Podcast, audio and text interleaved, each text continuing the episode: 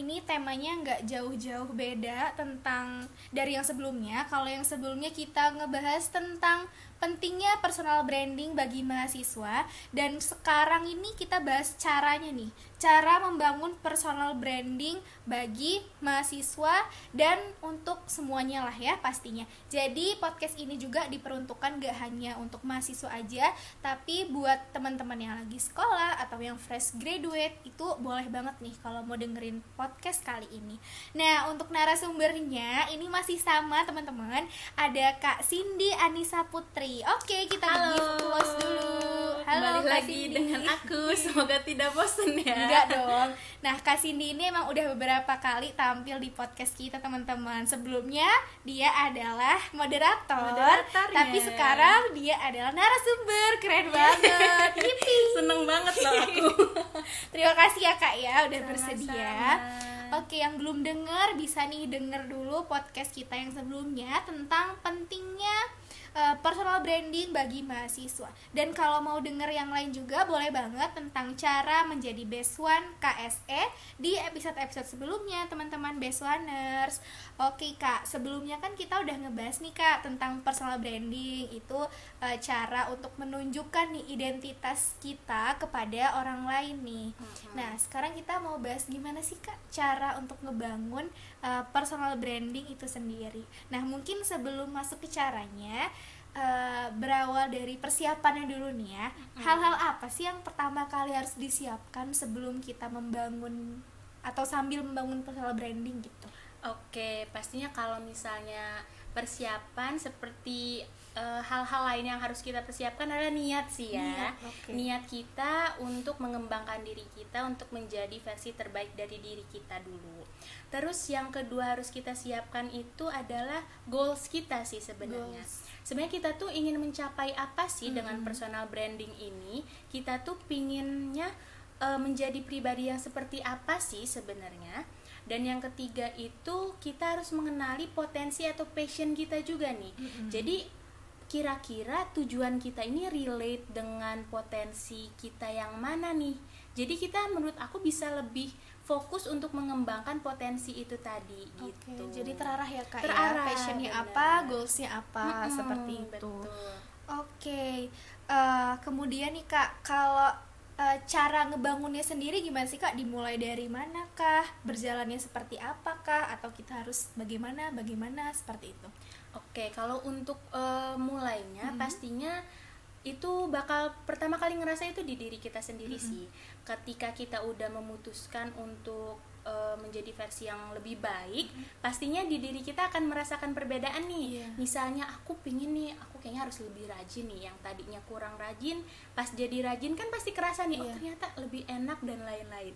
Ketika kita udah ngerasa uh, di diri kita pasti orang-orang terdekat kita dari keluarga teman dekat itu juga pasti akan mulai merasakan em, hal-hal positif yang kita tunjukkan gitu terus nanti akan terus berkembang lagi berkembang lagi dan eh, ke lingkup yang lebih luas lagi dan kalau di zaman sekarang nih ya personal branding itu bukan hanya bisa diban- dibangun dari sikap secara langsung Mhm. ketemu orang langsung tapi dari sosial media itu sangat-sangat berpengaruh loh Mhm. untuk mengenalkan diri kita atau untuk mengenalkan personal branding kita. Mungkin eh, singkat cerita ketika aku sekarang menjadi seorang duta, Mhm. pastinya itu segala gerak-gerik, segala em, sosial media, tingkah laku itu pasti terlihat gitu. Uh-uh. Apakah aku sudah branding aku sebagai seorang duta itu sudah baik atau Belum. uh, belum gitu. Nah, uh, mungkin di sini nih teman-teman kalau ada yang mau uh, membangun branding dari sosial media, itu menurut aku sangat-sangat bisa sih di era Uh-uh. sekarang ini. Apalagi orang siapa sih kayaknya yang nggak Iya, lihat sosmed bentar-bentar ya? lihat nih ya Oh, kak oh, ya. kayak gatel aja tahu-tahu tanpa sadar lihat sosmed, lihat IG, lihat TikTok segala macam. Kepo sama orang langsung dicari namanya, langsung dapet nih kak Nah, ya profil dan dapet.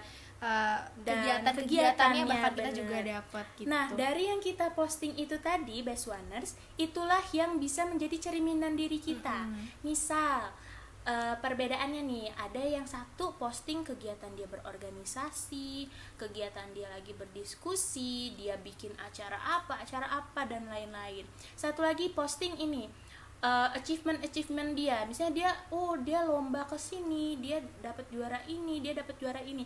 Nah itu aja kan udah kelihatan tuh. Yang Iya. satu membranding dirinya oh aku ini seorang aktivis aku Mm-mm. sangat suka berorganisasi. Satunya aku seorang mahasiswa yang berhasil banget nih belajarnya. Aku suka berkompetisi aku dapat ini dapat ini dapat ini. Kayak gitu. Jadi sosial media sekarang sangat menjadi media yang sangat menjanjikan untuk membangun personal branding itu Iya, malah jadi identitas juga ya kak Bener ya, banget, bener kita sendiri. banget. Oke nih kak, kan tadi eh, bahas media sosial itu kadang nggak semua orang bakal make media sosial ya, Mm-mm. terutama orang yang kayak insecure atau Mm-mm. malu-malu nih dengan passionnya, dengan kegiatannya. Nah itu gimana sih kak cara untuk menghilangkan nih? Aduh malu banget mau ngepost kegiatan, malu banget mau ngepost kayak gini kayak gitu, gitu gimana ya kak? Aduh ya? ini aku kayak mengingat aku juga. Aku juga kayak gitu, Kayaknya Kak. kita semua di sini Best kayaknya eh, sering banget dihadapkan dengan masalah aduh gue malu nih mau Hmm. ngepost ini, aduh gue insecure. Jangan khawatir, jangan sedih karena aku juga ngerasain itu. Mungkin kalau teman-teman ada yang nge-follow aku de- di sosmed aku, mungkin sekarang ngelihatnya postingannya banyak banget nih Banyak, kayaknya mm-mm. segala tentang misalnya dari genre, duta genre lah, dari uh, kegiatan kuliah, dari sekedar-sekedar uh, video-video vlog singkat gitu, aku posting gitu ya.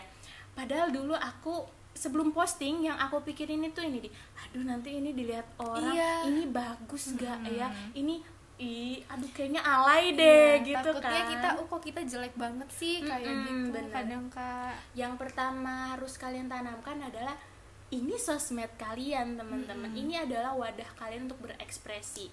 Dan orang juga punya hak untuk memfollow atau mengunfollow kita gitu. Ketika orang udah memutuskan untuk memfollow kita berarti kan mereka sudah eh, terima gitu kan segala yang akan kita post. Dalam artian kalau postingannya positif dan tidak mengganggu gitu ya.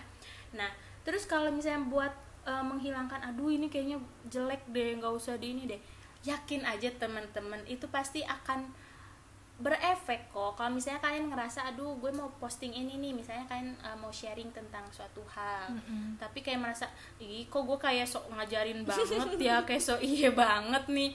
Menurut aku nggak apa-apa coba aja dulu posting karena dari kalian ngeposting sekali kalian itu bisa eh, ini bisa menilai nih aduh kurangnya apa ya Iya. ternyata di postingan aku ini. Misalnya oh kayaknya kurang menarik nih ternyata. Orang-orang kayak ngelihatnya akan sih ini di skip? Mungkin bisa nih aku bikin lebih menarik. Jadi pas kalian mau bikin postingan selanjutnya oh bisa dibikin lebih menarik lagi. Oh engagement ke audiensnya oh lebih naik lagi. Kalian lebih termotivasi lagi buat oh kayaknya ini asik deh. Kalau kalian udah nemu asiknya udah nemu ternyata ngeposting kayak gitu gak kenapa-napa gitu. kok menyenangkan dan satu lagi teman-teman orang-orang tuh nggak nggak scare itu loh Iya. sebenarnya Jadi positive thinking positif aja ya kak thinking ya. aja mereka juga nggak akan menilai yang kayak ih dia posting apaan sih gue seru Iya. banget enggak kok enggak percaya itu Bahkan banyak ini wah keren banget nih kegiatannya Kak Mm-mm. Cindy, Bener, kegiatannya ini gitu ya. itu kerasa banget sih sekarang kalau misalnya ketemu teman wih sin lu sibuk banget Iya, kayaknya." bener banget kayak gini gini gini nah di situ justru aku ngerasa kayak oh ternyata nggak masalah ya aku Mm-mm. posting kayak gitu ternyata teman-teman juga kelihatan support gitu jadi kalian juga bisa tahu oh kalian ternyata disupport loh sama teman-teman gitu jadi lebih semangat lagi Oke. pastinya Jadi intinya ya jangan malu-malu ya kak ya buat Jangan ngeposting malu-malu, kayak gitu. bener. selama itu positif nggak apa-apa jangan ragu Oke, Eh, ngomong-ngomong nih kak, sebelumnya kan kak Cindy ikut organisasi banyak ya, baik itu di dalam fakultas atau di luar juga banyak. Nah, apakah organisasi itu akan mempengaruhi personal branding kita atau enggak sih kak? Wah itu wah pertanyaannya keren banget nih Kak Dia. itu bener banget teman-teman. Karena menurut aku kalau personal branding itu sangat berpengaruh banget sama lingkungan kita sih ya. Jadi ketika misalnya kita di organisasi A, kita akan bertemu dengan orang yang sikapnya A B C D E F G H terus kita lagi nih ada di organisasi ini oh beda lagi ternyata sikapnya. Nah di sini kita akan belajar untuk eh, cara untuk menempatkan diri sih jadi oh ketika di organisasi A oh aku posisinya sebagai ini pasti kalian teman-teman uh, ada posisi tertentu kan di sebuah organisasi jadi oh, aku harus bertindak seperti ini aku menghadapi orang yang seperti ini oh oke okay yang seperti ini. Terus uh, di organisasi selanjutnya, oh aku berperan sebagai posisi ini uh, bertemu dengan orang-orang yang seperti ini, oh aku harus seperti ini. Itu kan akan ada perbedaannya. Iya. Kayak contohnya aku misalnya di fakultas ketemu sama teman-teman, uh, itu pastinya aku akan menunjukkan kayak um, diri aku yang oke okay, kita uh, bisa bekerja sama dan lain mm -hmm. sebagainya.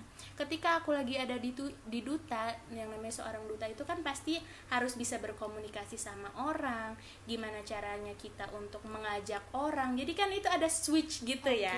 Gitu. Tapi bukan berarti mengubah diri kalian enggak, cuma bagaimana menempatkan diri kalian dan bersikap sebagaimana porsinya dan tempatnya. Oke, gitu. belajar beradaptasi di tempat mm -hmm, yang jadi benar gitu ya, benar, ya. Jadi kayak uh, pandangan dan pola pikir kalian juga akan lebih meluas hmm, lagi. Oke, okay, benar gitu. banget. Oke, okay. ngomong-ngomong tentang duta nih Kak, hmm? kalau personal branding Kak Cindy sebagai seorang duta ini gimana sih Kak? Oke, okay. aduh aku jadi kayak uh, lagi kompetisi lagi nih. Gak apa-apa, boleh kan dibagi pengalaman oh, gitu. kompetisi. Kalau aku sendiri ya, uh, kalau ngomongin personal branding aku lagi di duta genre -hmm. ini, dari yang selama ini hampir mungkin kurang lebih setahun, setahun. ini ya udah setahun aku ngerasa um, aku ingin dikenal sebagai orang yang bisa mengajak orang lain pastinya kalau menjadi seorang duta dan mungkin karena aku bisa dibilang sebagai duta online mungkin ya duta karena sekarang kan lagi uh, pandemi oh, jadi iya lebih banget. banyak tuh kegiatan online hmm. kita posting atau sosialisasi juga online jadi aku personal branding sangat dituntut banget di sosial media mungkin teman-teman juga udah ngerasa banget nih uh, perbedaan sosmed aku dulu sebelum menjadi seorang duta dan sekarang uh, iya, menjadi seorang banget. duta aku bener-bener kayak oke okay, ini tuh media yang sangat um, berguna berpotensi banget ya? berguna hmm. banget untuk aku mensosialisasikan tentang genre generasi berencana BKKBN dan sebagainya dan lain-lain gitu jadi um, melalui sosmed terus ketika aku um, ada acara offline pun gimana sih aku harus bertindak bahkan dari berdirinya pun Wah. kayaknya udah harus yang representatif uh, uh. gitu jadi uh, poin aku di sini adalah yang aku dapatkan banget aku bisa uh, lebih apa ya lebih tahu bagaimana cara untuk menempatkan diri aku di berbagai occasion atau berbagai hal gitu atau berbagai situasi gitu maksudnya ketika aku lagi di organisasi gimana ketika aku lagi berperan sebagai duta gimana gitu dan menurut aku itu seru sih dinamikanya tuh kerasa hmm. banget jadi gitu. kita udah di kampus kayak gini di organisasi luar hmm, kayak gini. Bener. gitu banyak kan, tantangan iya ya, beda ya. kan kayak misalnya aku di KSE gimana hmm. aku lagi di uh, organisasi di genre gimana gitu Oke, boleh mungkin kalau mau dikenalin uh, media sosialnya nih oh, kak. Boleh. ah asik deh jadi promosi. Mungkin kalau teman-teman mau follow-follow mau berteman sama aku boleh di Instagram aku Cindy Sempaga atau mau follow aku di TikTok juga boleh Cindy Sempaga walaupun kalau TikTok belum terlalu aktif okay. ya bun oke mungkin di Instagram sih aku lebih aktifnya jadi Cindy nanti Sempaga. di Instagramnya itu banyak teman-teman kayak oh kegiatannya Kak Cindy itu ini ini tuh banyak banget bisa buat contoh nih buat teman-teman oh kayak gini nih kalau mau membangun personal branding di media sosial Boleh. Gitu. semoga membantu ya wah, itu sangat membantu sih kak. sosmed aku. Karena aku jadi teman kak Cindy tuh gini kayak wah Cindy ini keren banget kayak ikut duta organisasinya banyak. Jadi orang Aduh. keren banget nih Cindy. Bener-bener wah apalagi kak Cindy menunjukkan bakatnya sangat-sangat spesial. Aduh. Teman-teman bisa langsung dicek di Instagram oh ya. Jadi sangat malu. talented kak Cindy ini Oke, okay. nah mungkin selain itu sekalian aku mungkin promote media sosialnya KSN ini ada berbagai macam juga Spotify, mm. YouTube dan juga Instagram bisa langsung di follow dan diikutin juga episode untuk podcastnya KSE underscore Unila. Oke. Okay. Nah teman-teman mungkin ini juga udah masuk ke ending nih bagian akhir dari episode. Buat Kak Cindy nih terutama.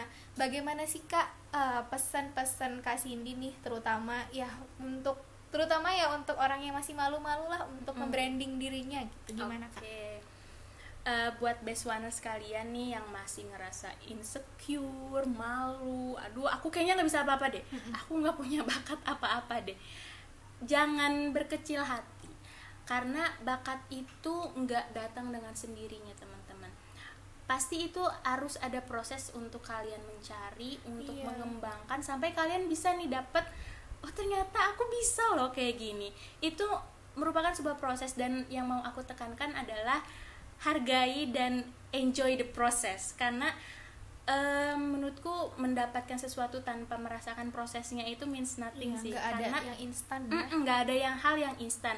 Hal sekecil apa pun itu nggak instan. Kita aja ma- masak mie instan walaupun namanya instan Iya, harus dimasak benar. dulu buka bungkusnya dibumbuin segala macam jadi jangan takut untuk berproses ya Beswaners semangat terus. Oke, terima kasih banyak Kak Cindy. Sama-sama. Sudah membersamai di dua episode yang sangat-sangat keren ini Gue senang sekali loh terima kasih banyak KSE Unila sudah Oke. mengundang aku Semangat buat proses yang selanjutnya Koas, Amin. baik karir, baik Amin. studi dan semuanya Semoga kita semua dilancarkan Amin. Dan semoga teman-teman yang lagi daftar beasiswa KSE Unila, eh, beasiswa KSE itu bisa kita masuk nih dan kita bergabung di keluarga besar paguyuban KSE Unila.